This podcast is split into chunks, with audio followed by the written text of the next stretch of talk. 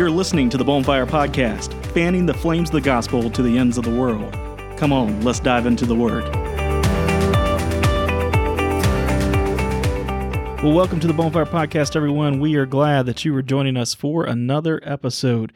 If this is your first time listening, we'd encourage you to come on in and stay a while.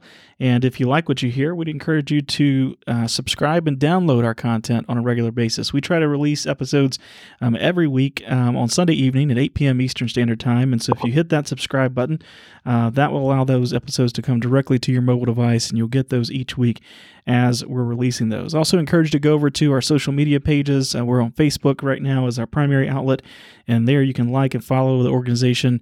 Uh, we post our videos or our episodes there each uh, week, and so you can get on there and comment and share uh, that with uh, your friends so that they can hear what we're talking about here on the Bonfire Podcast. And as always, we need you to use your word of mouth to tell other people about what we're doing here.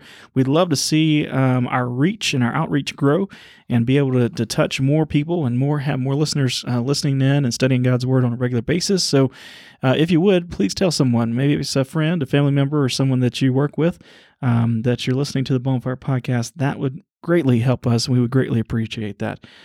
Well, uh, I want to say happy 4th of July to everyone. Yes, this is our 4th of July special.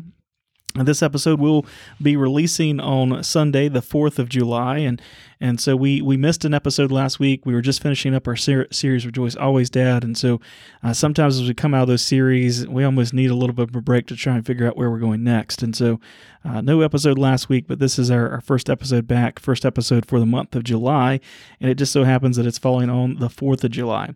Now I must say that I love my country, and I am so thankful for the freedom that we have as citizens in this great nation. And I believe this is the greatest nation in the world.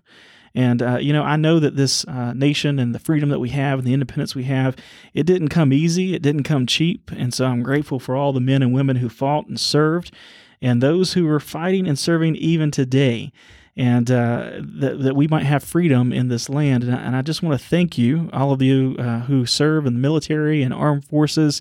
Um, you know, Dad, I think we've got some folks that maybe be listening abroad at military bases. And so if you were uh, active duty or even in active duty, we just want to say thank you for your service. And uh, we really appreciate what you've done to keep our, our country safe and to keep us free, uh, to be the freest country in the world. And so I uh, just want to appreciate all of you for the sacrifice you make um, each and every time you go uh, out and, and serve. Dad, I know you feel the same, uh, your feelings about the country. Oh, yeah, I love America, and I am glad to live in the United States of America. And even with all of our problems in America, I would not want to live anywhere else. Yeah. I'm glad that we still have religious freedom. I hope we can hold on to that religious freedom. Yep. Um, you know, this coming Sunday, will be the 4th of July when this podcast airs. It will be on the 4th. That's right. And we know that day, of course, it'll be on Sunday. We'll be singing patriotic songs. We'll be celebrating. Uh, Independence Day is commonly celebrated with the three F's food, fireworks, and friends. American flags are going to be out waving. Uh, but, you know, I, I, have to be honest, Matt. Uh, even though I'm appreciative of our military, I thank God for them. I thank God for the country that I live in. I'm just not in that big of a celebratory mood this year because of, of what's happened in America. Yeah, yeah, I agree with you. I think, uh, you know, between the barbecue and the, the hot dogs and the fireworks as we celebrate uh, this year, I think we're 245 years old as a nation. Uh, my heart is heavy for, for my country, you know, this land that I love. Um, because it seems like we're in a full on, full blown state of distress. Right and uh, you, you kind of have to be living under a rock not to notice. Um, you know, if you're on any type of social media or just watch the evening news, uh, you can see the turmoil that's currently going on in our country. And, you know, we're divided on every issue. Even the smallest thing seems to polarize us. And uh, some have said that we are the divided states of America, mm-hmm. not the United States of America. And it certainly feels like that sometimes. And, mm-hmm. you know, as um, the the sad thing is that the, there seems to be apparent forces at play that really want to see America brought down to her knees and completely destroyed. Mm-hmm. And the worst of it all, uh, in my opinion, and I think you would agree with me here, is that our country as a whole has really turned um, its back on God, rejecting the very principles that made this country what it is today. That's right. You know, I know some are uh, some that maybe uh, view these issues different than we. They're very quick to say, "Well, you know, this is not." a, a Christian uh, organization or a Christian country and uh, it was not founded as a Christian country. And while I agree with that to some respect, you know, this was uh, we were founded as a free country where religious freedom, that being religion of any kind, was accepted. Uh, we were we were based uh, and we were founded on Christian principles. Um, our forefathers they had uh, the basic Christian p- principles in mind. They had a love for God and a respect for the Holy Word when they drafted some of uh, you know our original documents that talked about the foundation of our our country. And then I was kind of looking as I was preparing for what we are talking about today, and I, I kind of went back and was trying to remind myself of of how our country got started. And you know, our Christian heritage goes all the way back to 1620 when the Pilgrims boarded the Mayflower. And I found it interesting as you know, many times we say that the Pilgrims boarded the Mayflower because they were in search of religious uh, freedom, and that's technically not the case. The the Pilgrims had actually found religious freedom. They were uh, over in Holland. Um, but what they were trying to do is they were trying to get away from the worldliness um, of the time and they wanted to move somewhere and they wanted to start the ideal Christian commonwealth in a new land. And so they were coming to the very land that we're standing on right now with the goal of creating a Christian country, mm-hmm. uh, one that would be free of secularism. And, and so they were separatists. They were trying to get away from, from the things of this world. And so. Right you know, but as I think about it, Dad, uh, here in 2021, America is far from an ideal Christian commonwealth.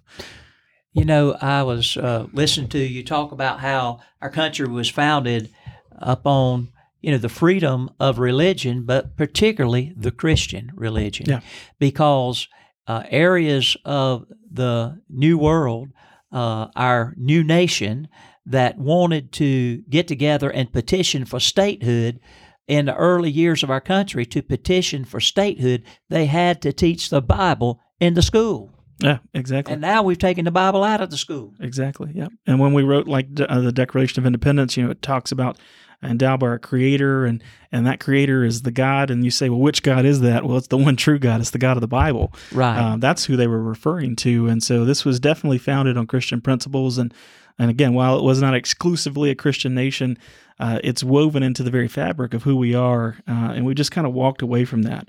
As I think about America today, Dad, um, and just kind of putting into uh, a sentence of how I would ex- describe it, I wrote down uh, America, the America of 2021 is woke but spiritually broke. Oh, that's right. Woke but spiritually broke, and you know, um, I think that we as Christians sometimes, though, we get um, a, a, little bit caught up in the things of this world, and we begin to look at the issues that are facing our country as solely uh, differences in political ideology. You know, issues of left versus right, or uh, Democrat versus Republican, or liberalism versus conservatism you know but i firmly believe that these issues that are really facing our country are, are issues of the heart and they're in spiritual in nature mm-hmm. and the chaos and the wickedness that we see playing out before our very eyes each and every day as we turn on our, our evening news uh, is really springing up as a result of spiritual brokenness and uh, you know it really shouldn't be any surprise to us because um, our bible tells us that there would be perilous times. and right. uh, the scripture I wanted us to look at today as we kind of kick things off, and uh, we're kind of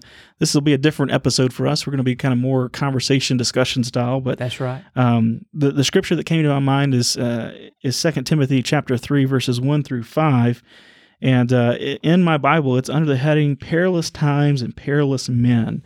And so listen to this. It says, But know this, that in the last days perilous times will come for men will be lovers of themselves, lovers of money, boasters, proud, blasphemers, disobedient to their parents, unthankful, unholy, unloving, unforgiving, slanderers, without self control, brutal, despisers of good, traitors, headstrong, haughty, lovers of pleasure rather than lovers of God, having a form of godliness but denying its power and from such people turn away. And so, Dad, I, I, just, I just, read that list there. I would, I'd, I'd, ask all of our listeners, tell me that doesn't describe a lot of what's going on today. It seems like it fits a lot of what we're seeing today, kind of to a T. That's right. Um, and so, this activity that we're seeing of, of just seeing just chaos and right is wrong and, and wrong is right uh, is is something that I guess we should expect to happen as we draw near to the return of the Lord. Mm-hmm. Uh, the Bible tells us that, but um, you know, America is, is woke, but I still say that we're, you know, we're very spiritually broke. And that's something that's right. that we need to uh, to, to get through. The term woke, I've used it a couple of times now, Dad. I, I think probably all of our listeners know that term. Um, it seems to be used constantly today in, in media. Uh, but the term refers to someone who is woken up to social uh, injustices. And its original use was primarily referred to as racism. Uh, but now there's a whole host of perceived injustices that bear uh, that woke banner. And so, um, you know, I, I, like some other people, like to use the term wokeism because I believe that many that describe this ideology do so in, with such devout fervor as to that of a religion, even to the point of calling for this wokeism to be integrated into our public school curriculum. Mm-hmm. And it's, it's amazing to me, Dad. You talked about we took the Bible out of school. We took we basically barred God from from being in our schoolhouses, mm-hmm. but now there's cause to put wokeism uh, in the schools. It just is, is mind boggling to me. So I thought, uh, you know, as we are here on Fourth of July, what would be good is for maybe for us to kind of talk about some of these uh, wokeism things that are happening in our country, and uh, you know, we may I don't bring no I don't know if we'll bring anything that's new to the table that our listeners haven't heard, but at least we can talk about some of the things that are going on and provide a Christian worldview to that and, and really how we should respond as Christians and, and how that's the right. church should respond. And so I, I figured that would be a good place for us to, to go today. What do you think? I think so. I think so. Well, as a as I think about this wokeism, uh, one of the things that that comes to mind there's there's several things that seem to be at play right now, and the first thing in wokeism that seems to be very prevalent in our times right now is the desire or the intent to rewrite history. Mm-hmm. And um, you know the the social justice warriors um, are calling for us to really dramatically and radically change the view uh, of America and what we believe as American history. Mm-hmm. And probably the most notable thing of that, Dad, is the 1619 Project. I know you know that. You talked about that this past Sunday in your sermon. Mm-hmm. Um, but I went to the, the 1619 website today and just was trying to educate myself a little bit more about this. And I took this directly from their official website. Um, it says that the 1619 Project is an ongoing initiative by the New York Times Magazine that began in August of 2019, the 400th anniversary of the beginning of American slavery. Now, listen to this it aims to reframe the country's history, aka rewrite history, by placing the consequences of slavery and the contribution contributions of black Americans at the very center of our national narrative. And so, right there on the very front page, the first paragraph, kind of they show the cards, if you will, and say that their goal is to, in their words, reframe, and I stated as rewrite American history. And uh, you know, one of the the big things that uh, the the 1619 project is doing is is pushing the idea that the evils of slavery and the inherent racism associated with it are so deeply uh, grounded in our founding that America should not be celebrated, but it should be replaced altogether and that we should be torn down and, and that our country shouldn't exist as it currently is. And then the project goes as far as to say that the sole purpose for the American Revolution was a war fought to defend our right to slavery, not for freedom from England. And so I found it interesting, Dad, as I was reading through this and trying to educate myself on the 1619 project, that there have been historians, um, many of them, and some of them come from those ivory towers of, of education, uh, those that would not be conservative uh, in nature, those that are more left leaning, leaning, and even some of them have come out and spoke out against this and said, you know, this is a little bit much. You know, yes, we have uh, some dark past in our country because it's a true thing that, that slavery was here in the United States, but it was also elsewhere in the world uh, and was accepted practice for a millennia before that. Um, but it's it, it is something that uh, is not the case that, that this country was founded on slavery, and to say that the civil or sorry the uh, the Revolutionary War was was a war to to guarantee our right to slavery is just completely asinine. Um, in fact, most of the, the colonists at the time uh, they disagreed with slavery, and they were were uh, were pulling for us not to have slavery in our country, even though it was here. That's exactly right. You know, the 1619 Project sees America as an inherently racist country that cannot overcome its flaws. But I want you to know that's exactly what America has done. We have come a long way in overcoming our flaws of racism. Now, you know, I consider you and I to be educated men. We've mm-hmm. been to college and, uh, you know, on to graduate school. Uh, uh, today, there are plenty of people that maybe not have attained that much level of education, but there are inherently brilliant people out in the world. Sure. And they know, we all know, that our country had racism in it, especially uh, prior to the Civil War and after the Civil War during Yep. Reconstruction. But America has fought to overcome its past. Uh, today, America is the most successful multiracial country in history. The only white majority country that has elected a black president twice. hmm To compare American attitudes about race today, what the 1619 Project is trying to do to America 100 years ago, let alone 1619, is absurd. Did you know that 2 million black Africans have come to America as legal immigrants from countries like Nigeria in the last 50 years and have become one of the most successful groups in the country? Why did they move here? It wasn't because America is an evil or racist country. It was because they know that America is a land of opportunity for everyone. And so, of course, we need to stand against the 1619 Project. It colors everything in America uh, by race, and that is not so. And even uh, many states, way prior to the Civil War, had already done away with slavery. Yeah. And it was just barely hanging on in some states. And, you know, people talk about reparations today, and it just upsets me because we have made reparations in the blood of thousands upon thousands upon thousands of men that fought in that Civil War, North and South. That war was over slavery primarily. I mean, Yeah. people can say it was states' right. Yeah, it was states' rights to own slaves, Yeah. but it was over slavery. And, and the, the blood of white men was shed on the battlefield, some black men and women too, but white men by the thousands. America has certainly paid for its sins, and we have been doing our our best to overcome uh, any racism in the past. But let me tell you something: America was not founded uh, upon slavery; it was founded upon freedom. People say that that. Uh, you know, blame the, the West for slavery. The West did not invent slavery. No. The West, the Christian West, has done more to uh, prevent and overcome slavery than any time in any other place in history in the last few hundred years. Yeah, that's exactly right. And you know, so this 1619 project I think is is uh, obviously dangerous because it's again trying to rewrite our history.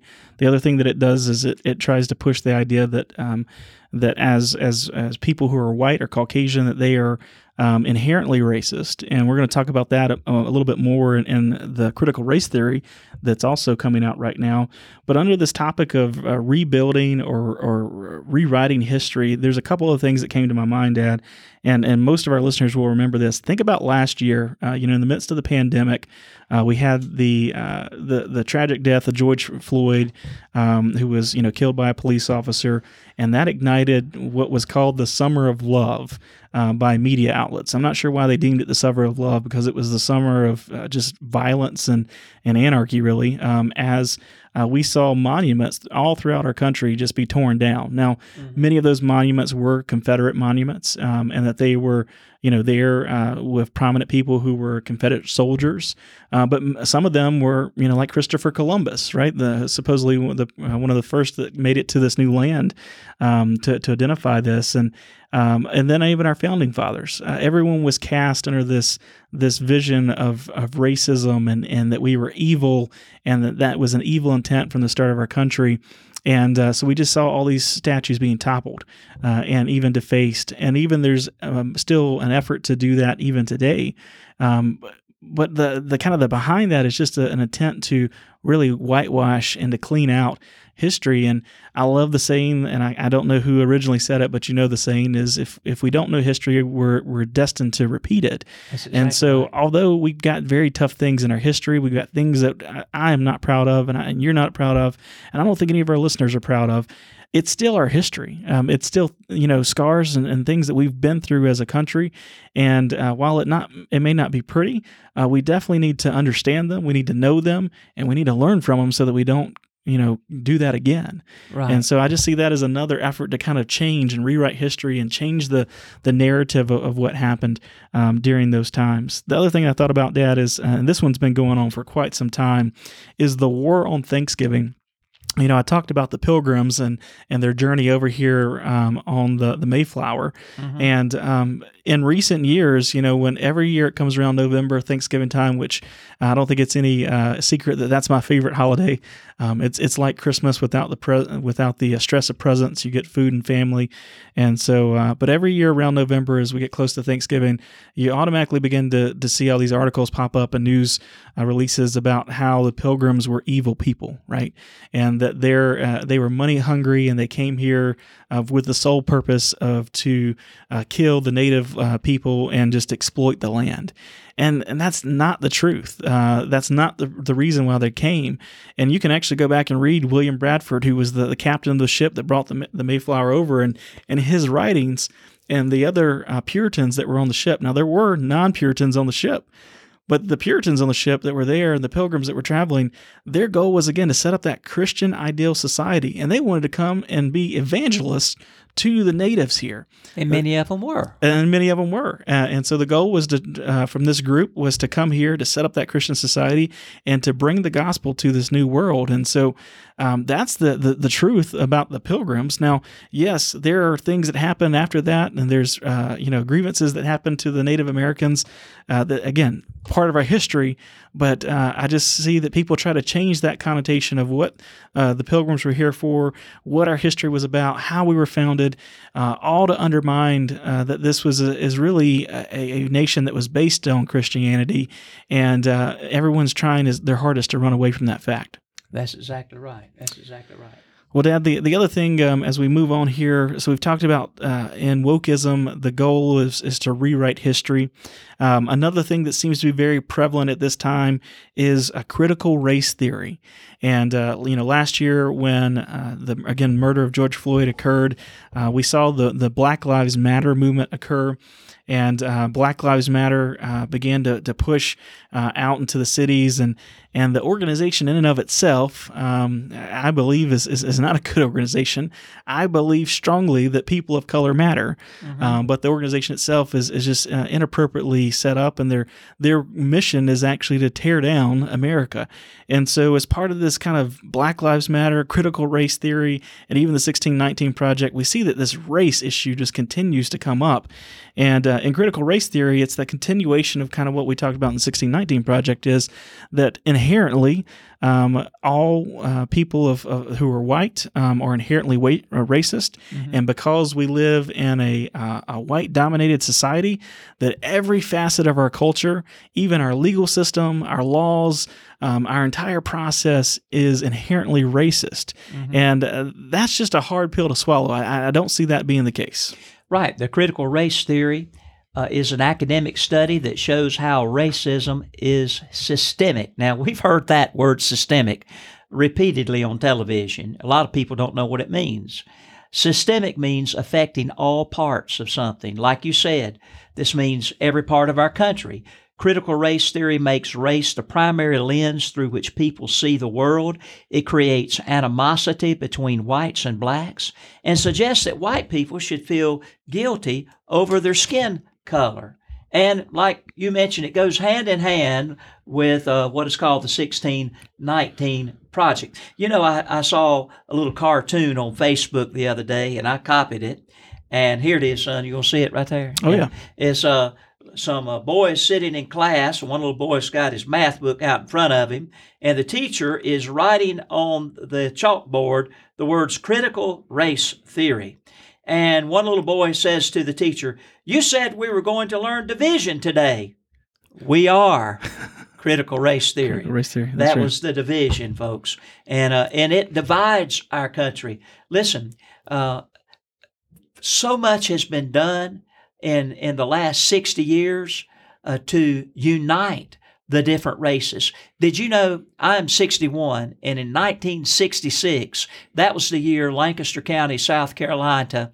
Uh, integrated the public school system. There was, you know, black schools and white schools, and they began to integrate. Now, in the the uh, the the the later years of high school, 10th and 11th, 12th, not very many black students entered because they were doing that gradually. But in the first grade, where I was in the first grade 1966, we were fully integrated. And so I went to school from the time I was in the first grade uh, to a fully integrated school. And you say, what about kindergarten? Well, they didn't have kindergarten back then, 1965, or at least not where we were, or people, parents didn't consider about sending their kids to it. And so, you know, we learned to to play together on the same sports team, to eat in the cafeteria together. We we were friends, and we rode the bus together. We uh, we had a, some of my best friends, uh, good friends, were were black students, mm-hmm. and so here I am, a 61 year old. I didn't grow up in that era of racism that perhaps people in their 80s and 90s that might still be living did. Certainly, I have seen a lot of changes in my time, and it has absolutely gotten better.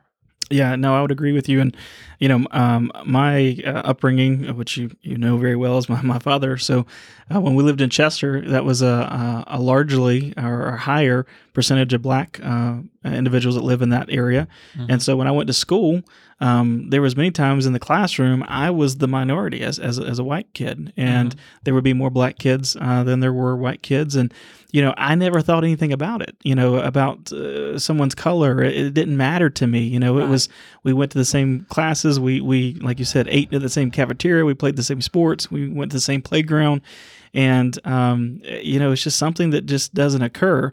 And, and particularly in, in children you know children don't see color. Uh, you know it's it's amazing uh, that's just something that doesn't occur to them. But this critical race theory is is purposely being tried to put into our school systems. And you've if you've been watching the news lately you've seen the kind of the the uprising that the parents are having against this. Mm-hmm. um, and it's not just uh, white parents who are coming out against this. There's plenty of black people that are coming out against this as well and saying this is not right this is trying to divide us and put us in two different categories and we are all part of the human race we're all god's children and we are the same and we it doesn't matter if you're red, yellow, black, or white. Uh, we should all be treated the same. And so uh, it's just uh, it's sad to see this push the way it is today.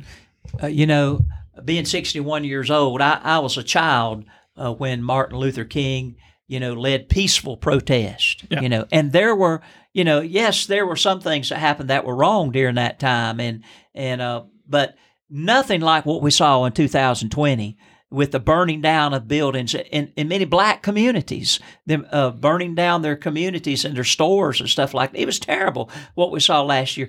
Martin Luther King was a black Baptist minister. He was a Christian man, and he would certainly, if he were alive today, uh, he would not be pleased with what he sees going on in America. Sure. Because his idea was to not uh, make uh, black people better than white people, or certainly white people better than black people. His idea was that we all come together and live together as one family, in one unit, in one nation. Sure. And and the ideals, yes, it was terrible. He was assassinated. He probably would have been the president, you yep. know, uh, had he not been assassinated. He was assassinated, but Martin Luther King stood for high ideals and and what he believed in was not what we're seeing today. Correct. I mean, he said right that he wanted to see people uh, judged by the content of their character and not the color of their skin.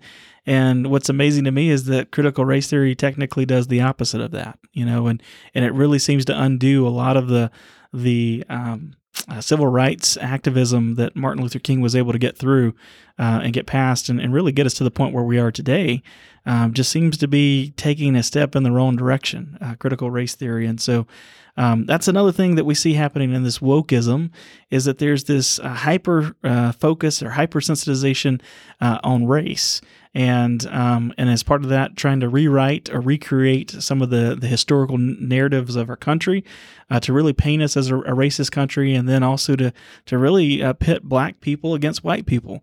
And uh, you know that's not what we need. We need unity. We need uh, black and white, uh, brown and yellow, uh, all of us to come together and to to be you know one nation and and ultimately to be you know one one family as as we are again children of God that we all should be serving you you know it's been uh, probably 30 years ago there was a, a song you know the world is black the world is white and the song was comparing the world to the keys on the piano yep. and how they exist together in harmony yep. you know and That's what we've got to get back to. And there's been more disharmony in the last four to five years than than the 30 years prior to that. Yeah. You know, and you know, speaking as a white person myself, I love my my black Christian brothers and sisters, and I know plenty of them love me. We've got to get it together, and we don't need to be doing things that's divisive anymore in our country. Yep. But uh, you know, where's the leadership in our country? Yeah. Where's it at? Yeah, very true. Yeah. Very true. So we've talked about the rewrite of history. We've talked about the kind of hyper focusation on on race uh, with uh, Black Lives Matter and critical race theory. The the next thing that we see uh, that is part of this wokeism is a, a hyper focus on gender and sexuality. And uh, you know, Dad, we're now in July, um, so we've made it through what's been deemed as Pride Month and. Um, I don't know about you, but I feel like this Pride Month, this past June, uh, probably was the most uh, busy or out front uh, Pride Month that I've ever seen. Right. Um, you know, in in recent history, and so um, it, it's amazing how sexuality and sexual orientation and gender has become at the forefront of what we're doing. We no longer is it appropriate for us to to say that there's just two sexes, that there's male and female, the way that God presented it in the Bible? We see male and female uh, in the very first book of the Bible. It says God created the male and female, um, but no longer is that appropriate. Uh, that we can have that binary system of of one versus the other. Dad, as I was looking today, I ran across that right now, as of today, there are 72 genders listed in Facebook. So mm-hmm. when you go in to create your, your your profile, you're able to identify your name, your last name, and then your sex. 72 different genders uh, in, in that system. And so, what type of mess have we gotten in where we, we no longer are looking at the way that we're created in God's image as male and female, and that we've distorted that? It's just amazing. Just think about how long the, uh, a job application form is going to be now. Yeah. There's 72 genders. you know. Exactly. It's, Exactly. It's, it's crazy. It's you know the, the the other thing that I that I see happening here is you know this push for gender and uh, gender neutrality and even uh, uh, getting kids to make the decision of what gender they are is just being pushed heavily. Um, and I think some of our listeners would find it interesting to know that in the New York or sorry the Washington Post, uh, this article ran um, about two weeks ago. It was entitled "Social Justice for Toddlers," and um, the uh, post was about all the things that are, are being put in place so that we can begin to work with our toddlers, that being uh, children as young as two. Um, and, and the article said that the, the goal of these programs were to dismantle bias in kids as, again, as uh, young as the age of two years of, of age. And uh, that bias that they're talking about is binary gender bias. And so, you know, from a, two years of age, trying to teach kids that there's not just male and female, and you're able to decide what you are. Um, and that is just crazy to me. It doesn't make sense to me that, you know, our identity and our sex is, is a God given. We were designed this way. And uh, it, this is a, a direct um, just rejection of God's design uh, for his people. You know, uh, this is totally of Satan. This this which is happening Yeah. in our country, and I, I thought about uh, all those c- companies that have come out in support of LGBTQ plus. Yeah. And remember, I had to ask you what's the plus stand for, and it Yeah. stands for a lot of things. Yeah, there's a laundry list of letters there, and most of which you really don't want to know what they are because That's right. They get pretty grotesque. And uh, and what I found out, some of the corporations that have come out and taken a public stand, and you might need to know this when you go shopping, is Ralph Lauren, Adidas, Reebok, Abercrombie, and Finch. Of course, Disney. I just wonder if this year, if Cinderella's castle was in rainbow colors, you know, Yep. in the evening. A Gap, Fossil, Under Armour. Now, I, I am giving you the names of companies that, uh, you know, their primary product is geared towards young people. Yeah. Um, I can't tell you the last time I've been in a Gap or a Fossil store or a Abercrombie and Finch. You know, others Nordstrom at Kellogg's. You know, they're together with Pride cereal. I saw that last week and I just could not believe it. And you know, here I am, old guy, and uh, I, am looking for bran flakes or or particularly uh, Crispix or something that's healthy, you know, for your cholesterol. And I'm only five foot seven, and they put it on the top shelf uh, at Walmart. Listen, if you work for Walmart, uh, listen to a guy, short guy. Hey, don't put that on the shelf. You know, I have to climb climb that thing to get them. But there it was, together with Pride, uh, with Tony the Tiger and and all that all the, the little characters for Kellogg's up on the cover of that in in eye view of children. Now, what has happened in our country when hundreds of corporations boldly stand for that which is against God's word? Have we forgotten that God destroyed the cities of Sodom and Gomorrah in part for their rampant sexual perversions? Ezekiel 16, 49 and 50 says, Now this was the sin of your sister Sodom. She and her daughters were arrogant, overfed, and unconcerned. They did not help the poor and needy. They were haughty and did detestable things before me. The Hebrew word translated detestable refers to something that is morally disgusting, and that is the exact same word used in Leviticus 18, 22 that refers to homosexuality as an abomination. Similarly, Jude 7 declares Sodom and Gomorrah and the surrounding towns gave themselves up to sexual immorality and perversion. And today, from what we see happening in our country with this push for the social acceptance of what God calls as wrong, we as a country are fast becoming a modern day version of Sodom and Gomorrah. And what we've seen uh, so far in our country is nothing compared to the plans that uh, our wicked leadership in this country has for our country. Yeah, that's that's exactly right. And so, Dad, you you you've uh, kind of already started talking about the the LGTB uh, plus uh, movement that's going on here. Um, you know, it starts with just questioning, having our children question their gender, um, and then it moves into sexual orientation, and and then uh, just the di- diversion from you know what God intended to be the normal uh, sexual uh, uh, use uh, for male and female to come together for reproduction. Um, it's it's just amazing to me. And and you you make a good point, Dad, that uh, many times we, you know, sometimes we may say to ourselves, well, "How in the world is is this happening? It's so bad." Um, but it's good to know that. Don't know if it's good to know or comforting to know, but this is something that's not new. Um, you know, it's been around, uh, and, and, obviously you you referenced there, Sodom and Gomorrah was in a, a state similar to this. Uh, but I do find it just uh, troubling how uh, public this has become and how it's being pushed as um, a normal activity and that it's being pushed that you can't uh, be against it um, and mm-hmm. that you can't uh, take a stand and say that it's wrong and, and are really wanting to shutting down anybody who, who has an alternate view. One of the things that's uh, currently sitting in Congress um, is the Equality Act. And uh, Dad, I know you have some stuff on the, the Equality Act, but that particular act is very, very dangerous. Um, and uh, it's really uh, coming forth to really put the clamps down and the screws down so that uh, homosexuality has to be accepted by everyone, regardless of whether you believe in it or not. That's right. If the Equality Act ever becomes law, it would amend the Civil Rights Act of 1964 to include sexual orientation and gender identity. And so far, the United States Senate has not taken up this piece of legislation to vote on. It was passed to them uh, by the House of Representatives under Nancy Pelosi that passed it. But a vote from the Senate could come soon. I hope it doesn't. I hope they just ignore it. But if it passes the Senate, it is certain to be signed by the president and become the law of the land. And this is the most dangerous piece of legislation to ever come out of Washington. If it passes, it will radically change America as we know it. Here are just some of the things that, that will happen, will happen with its passage into law.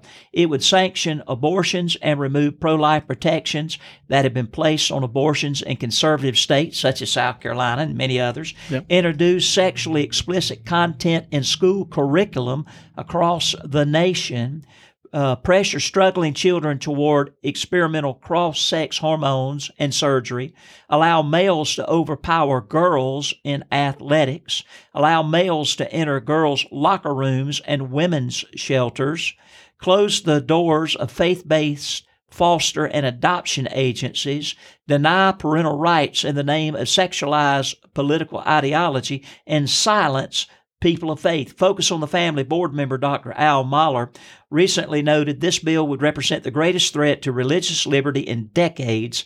This would be the single greatest threat. Now, uh, folks, I'm telling you what. Uh, Biden, when on his first day in office or first few days in office, he he signs uh, some legislation. Of course, he uh, you know what he is saying uh, could can be taken into effect, but it doesn't really have teeth. Some legislation pertaining to the same thing in the Equality Act, and it's cr- already created a mess in in uh, school systems all across our country in just the past few minute months that he's been in office. Yeah, yeah, and and you know, uh, this bathroom debate. Uh, you mentioned that's part of this. You know, where uh, uh, men can enter into ladies' bathrooms and and locker rooms, etc. That's been around for some some time, but that's always been kind of at a state level, and and kind of been here or there. We're talking about uh, a bill that's going to be at the national level. It become the law of the land, right? You know, and it wouldn't be just isolated pockets of this state or that state. This would be the the law all the way across the land. And you know, one of the things that that's concerning there, um, you know, for us as a Christian organization, uh, you being a pastor of a church is is in that um, in that act.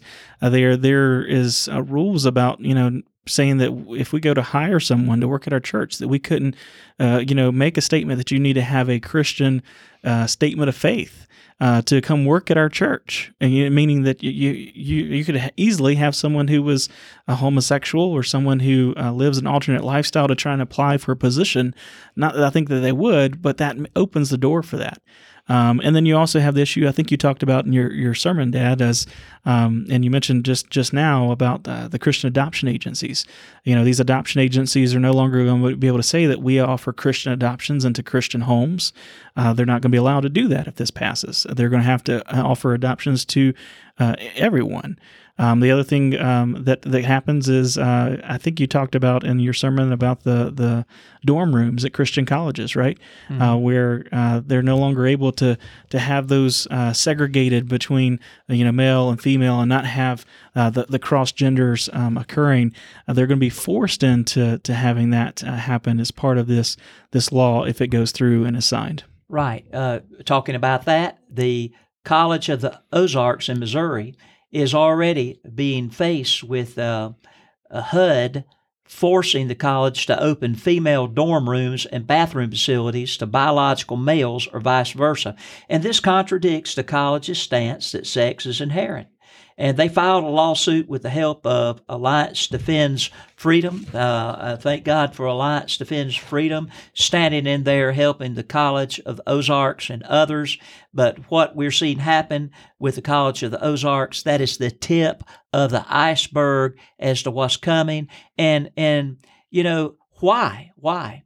Uh, those that want to live an alternative lifestyle, there are other colleges other than Christian colleges by the thousands that they can attend and go to.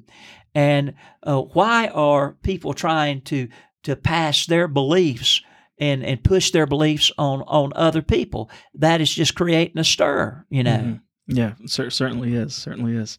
So, Dad, we've looked at uh, rewriting history. We looked at the critical race theory. We've looked at gender and sexuality and how that's part of this wokeism.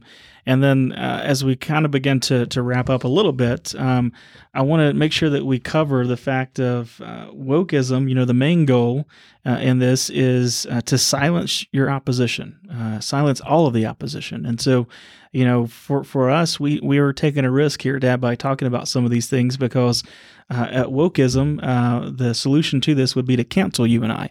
Right. And and that's where we get the term cancel culture from. And so uh, for us, we run the risk of being deplatformed and not able to get our our message out uh, on the various applications and things that we we go to. But that uh, cancel culture is is really pervasive, and it's we've seen it happen already with some notable figures. Um, of course, the last presidential administration, many of the folks that were associated with them have been part of this cancel culture. They've been canceled, and um, uh, most recently, Dad, you, we were talking before we started the podcast. The uh, there was a commanding officer of Space Force. Uh, he was recently uh, canceled, and uh, and it was because he took a stand against the critical race theory. I believe is that correct? Uh, that's exactly right. That's exactly right. He took a stand against that.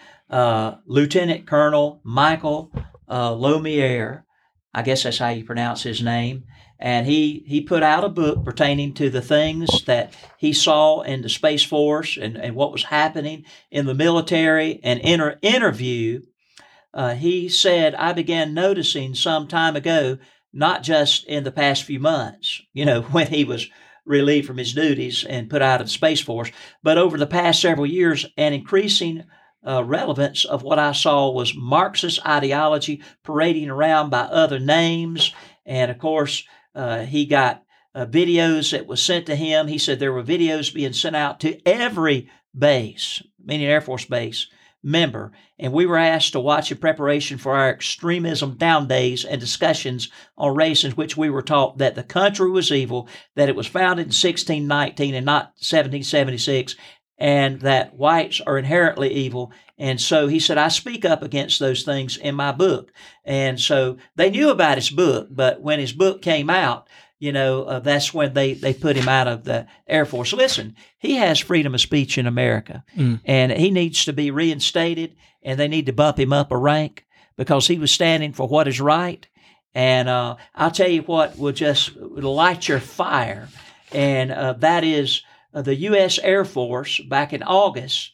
They had a, a drag show, and they called it it was supposed to be essential to the morale, cohesion, and readiness of the armed forces now.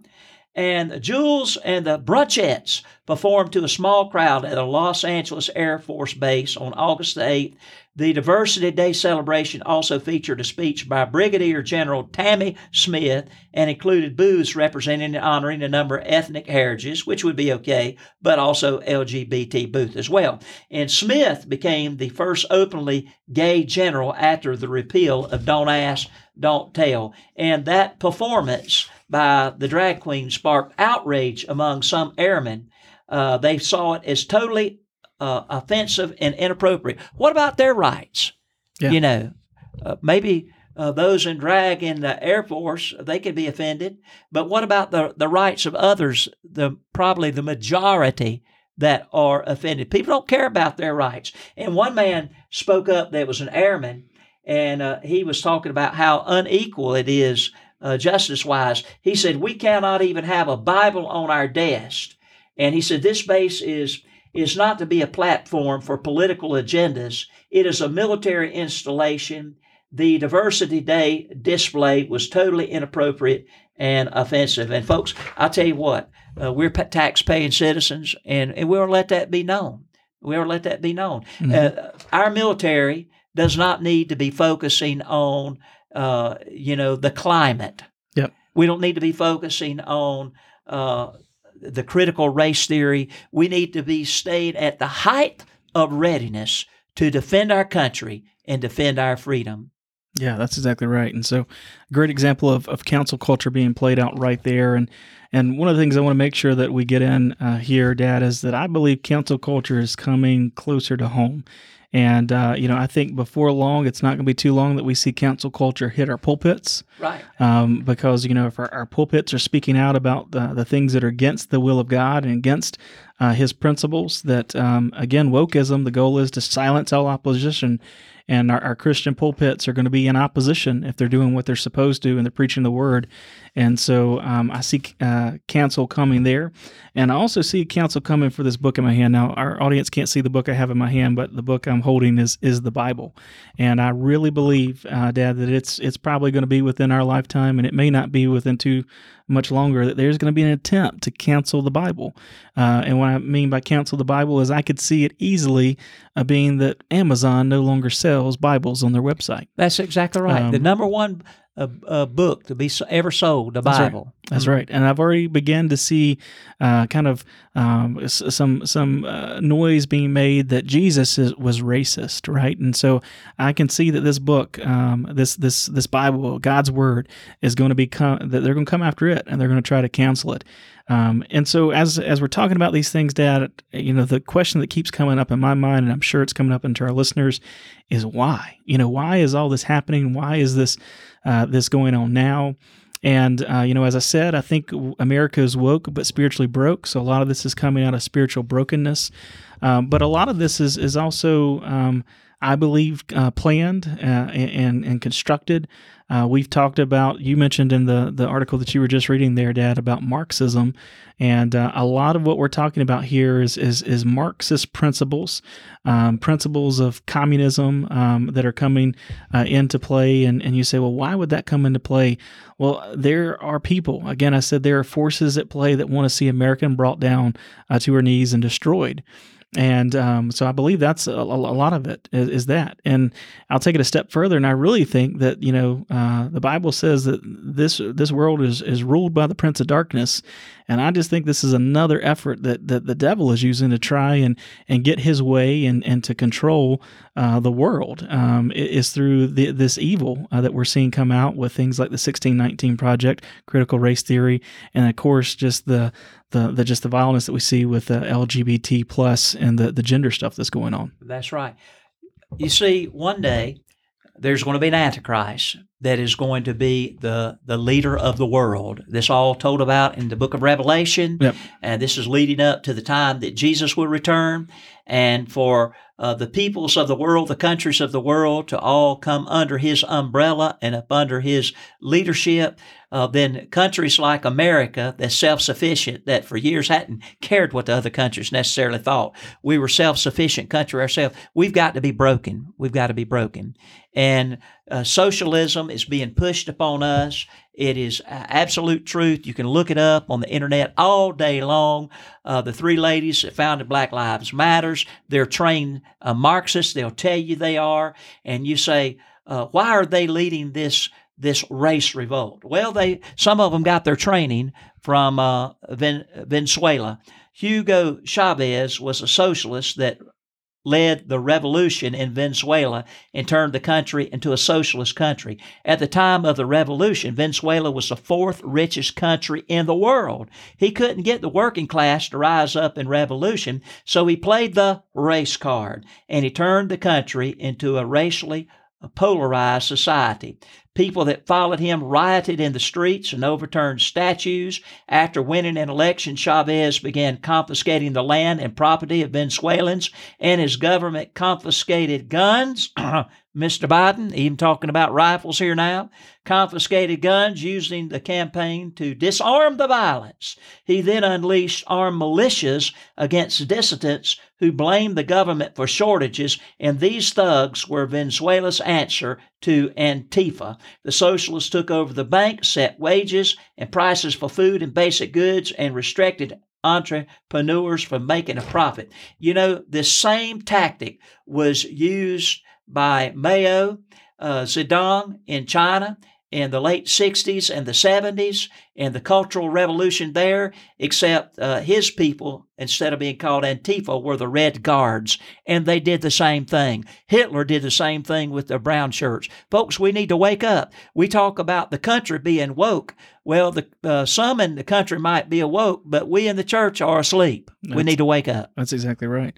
Exactly right, Dad. So you, you, you hit it. Uh, uh, on the head there. You know, talking about the that this has played out before, and and uh, particularly what you're saying, Dad, about the fact of uh, if Revelation is going to, if the things of Revelation are going to occur, uh, and we know it will because the Bible is true, um, that uh, America can't be the world power that it is, and so right. you know at some point America is going to have to to come down, not necessarily dissolve altogether, but have to be less of a power that it is, so that the Antichrist can rise to power. And so, you know, I, I believe this could be part of that that working plan, as we talked about when we went through and and talked about the end time study that we did, uh, the Coming King uh, series that we did of how pieces are being put in place, and this very well could be uh, part of that. Um, and so uh, that that's part of the why. It's a complicated why, and you know I, I, still kind of scratch my head and I try to think. I just uh, it's hard to, to wrap your mind around what's happening and how quickly it's happening. How it seems fast? Like, like, the last six months or so, it's just been gasoline's been poured on a, on a fire, and it's moving at an alarming pace. Well, um, you know, I said that when we started the podcast, Dad, that we were going to cover some of these current issues, but then I wanted to make sure that we presented a biblical worldview, and and I really want to talk about how the church should respond mm-hmm. um, under the these these things that are happening, mm-hmm. and and I think it's important for us to know. Um, that uh, we, uh, the New Testament church, uh, is is kind of the last thing that stands between, um, you know, the, this world and just all out craziness and evilness. You know, we're we're here to to make an impact, and uh, and I, I feel that maybe some of what we're seeing here played out today is just because we haven't done a, a good enough job doing what we've been called to do to, to be salt and light to this world, and so.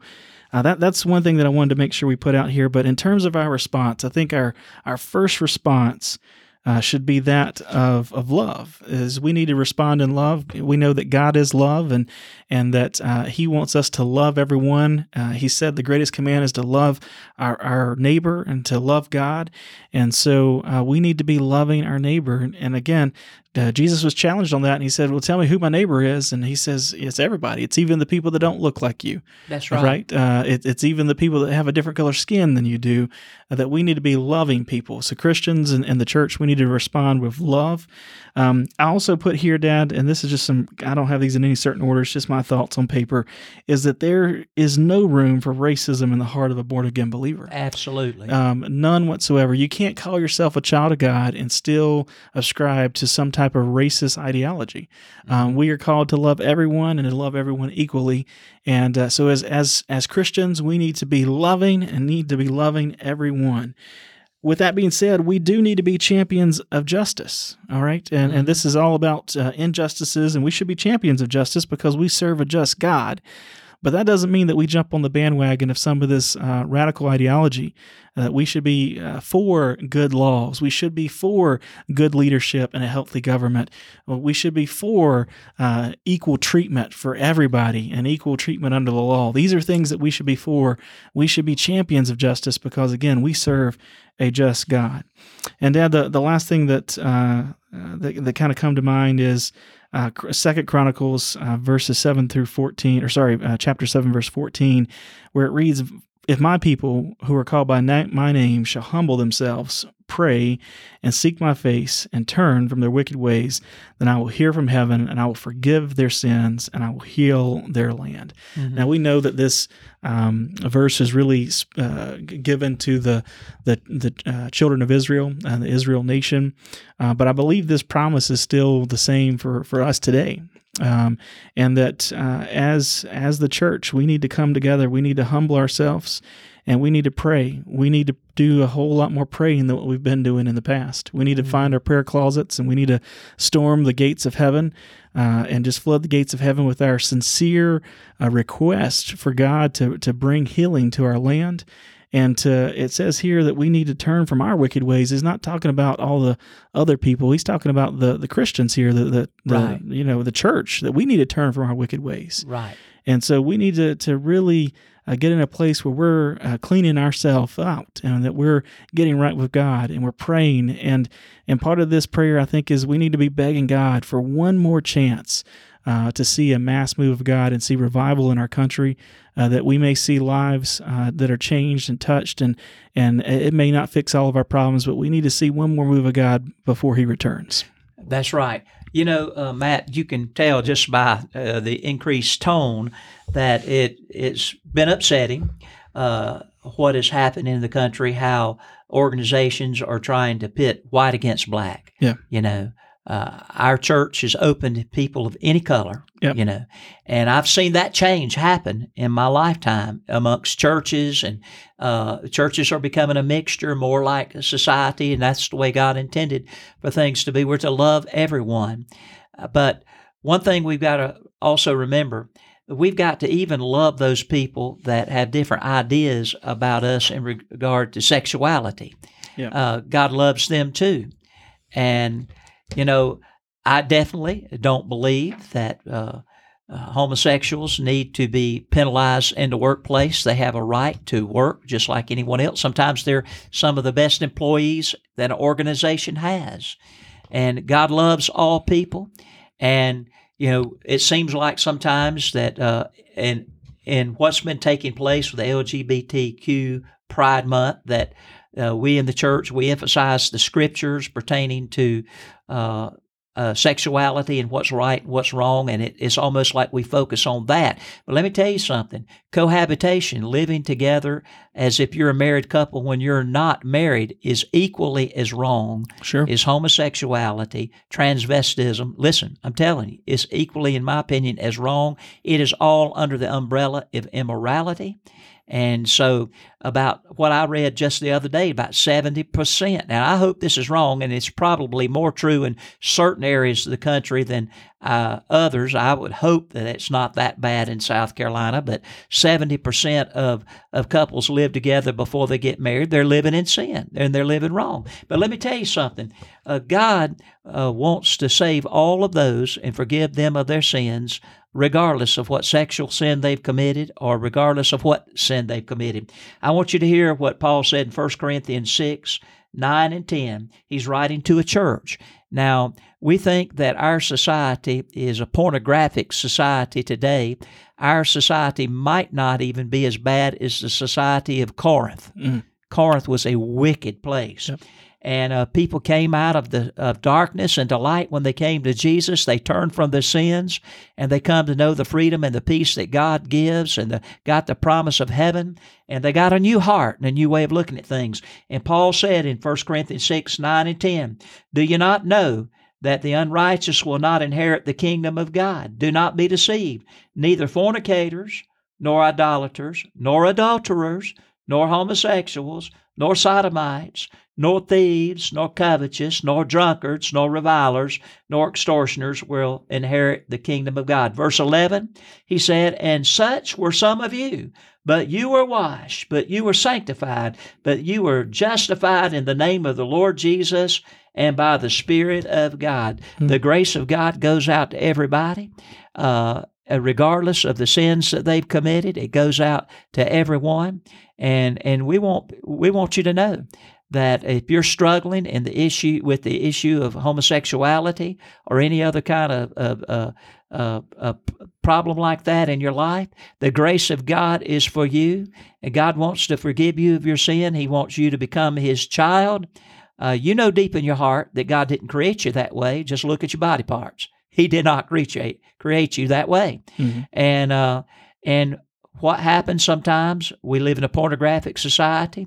Young people get to, to looking at pornography on the internet. It warps their their mind their perception of themselves and who they are. There's a such thing called labeling.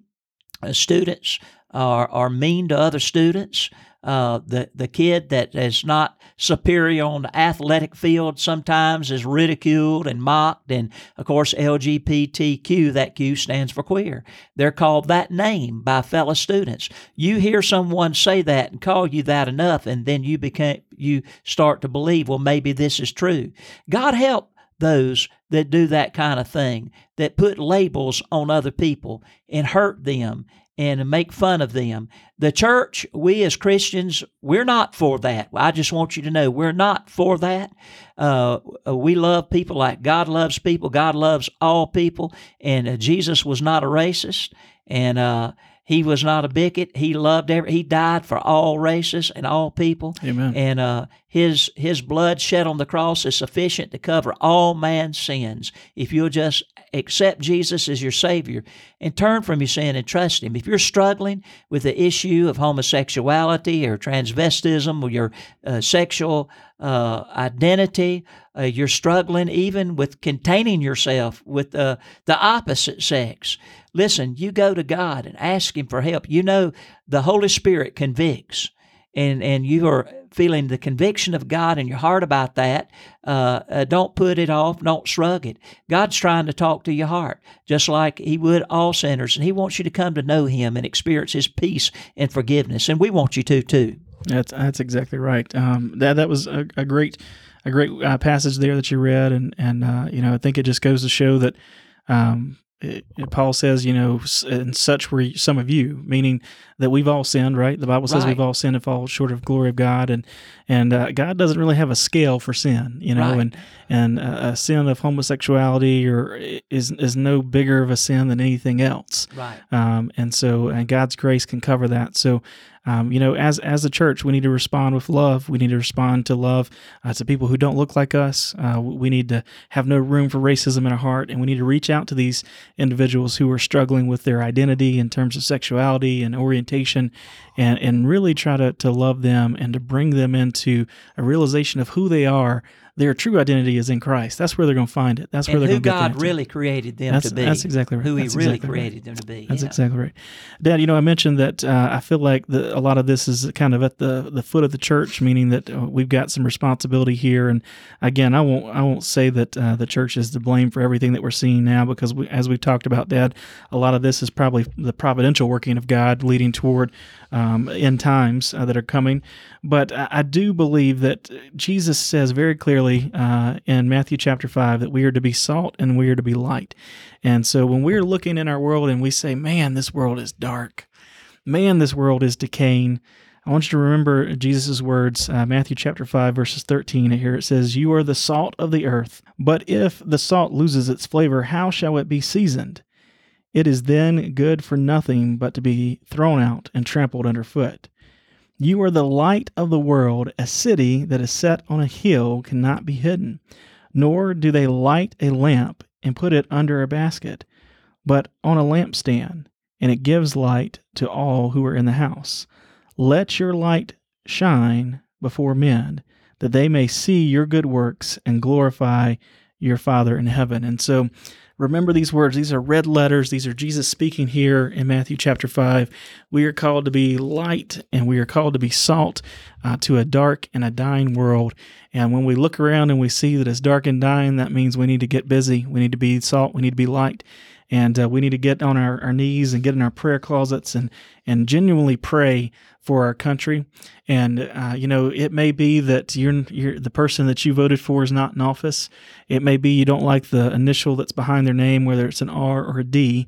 Uh, but the folks who are in power and who are leading, they need prayer and we should be praying for them regardless again of their affiliation or, or, their ideology versus ours we need to lift all of our leaders up to prayer um, and to god and, and, ask for him to guide and to lead them and maybe even change the heart on some things um, if they're going in a direction that we see is, is not the way that they should be going. And so i would encourage you as you get ready to celebrate your fourth of july it's you know it's always a fun day to, to get out and maybe hit the pool and, and fire up the grill and and do different things. But i would encourage you to particularly this year uh, to carve out some time on your 4th of July to, to, to find a quiet place and to get on your knees and to pray for your country and do what they said here and uh, do what the Bible says in Second Chronicles. Humble ourselves, pray, uh, turn from our wicked ways, and uh, and pray that, God will give us an opportunity to heal our land and to see another move of God before uh, He returns. You know, you mentioned about how uh, we're to be salt. Salt saves, preserves, but it also creates thirst. Yep. And what we as Christian people are to do is to so uh, live our lives is to let others see the change that Jesus can make in a person, the peace that comes from knowing Him, and uh, and in so doing create thirst in those that mm. don't know God, that they might be thirsty for Him. Yeah, exactly right. Well, we hope that you uh, will have a, a, very happy 4th of July. We hope you've enjoyed uh, this episode. Obviously, a little bit different from us than what we're normally doing, um, but we hope that we presented it in a clear and fair manner. And uh, that you, you, understand that uh, we, we come across passionately because we do care about this country and love the country and uh, we don't want to see harm come to the country, and we definitely don't want to see uh, people in mass led astray. And so, uh, we, we, just want to let you know that we love you and that we love this country. Uh, Dad, as you go to pray for us and pray us out of here, uh, pray for our country, pray for our leaders, and uh, you know, pray for for our land to be healed. Gotcha. Our heavenly Father, we love you, Lord. we thank you for that you give us this opportunity to to express uh, your views from the Scripture uh, to our podcast audience today. Father in heaven, we pray for our land. Uh, we are in a land that's divided racially. Uh, in our opinion, it wasn't this way several years ago. It's gotten that way. God, bring us back together. Help us, Lord, to kneel together at the foot of the cross, all colors and races. And then, our Heavenly Father, even though we must take a, a stand against what you say is sin, help us to do it with love and compassion for the sinner, for Jesus died for the sinner. And Father, help us, Lord, to be salt, to be light in this dark world. And it's in Jesus' name we pray. Amen. Amen. Thank you for listening to this episode of the Bonfire Podcast. We encourage you to subscribe wherever you stream your podcast content. Also, be sure to rate us on iTunes and Facebook so that others will know about the podcast. If you have a question that you'd like to see us address on an episode, feel free to email us at bonefireministries at gmail.com.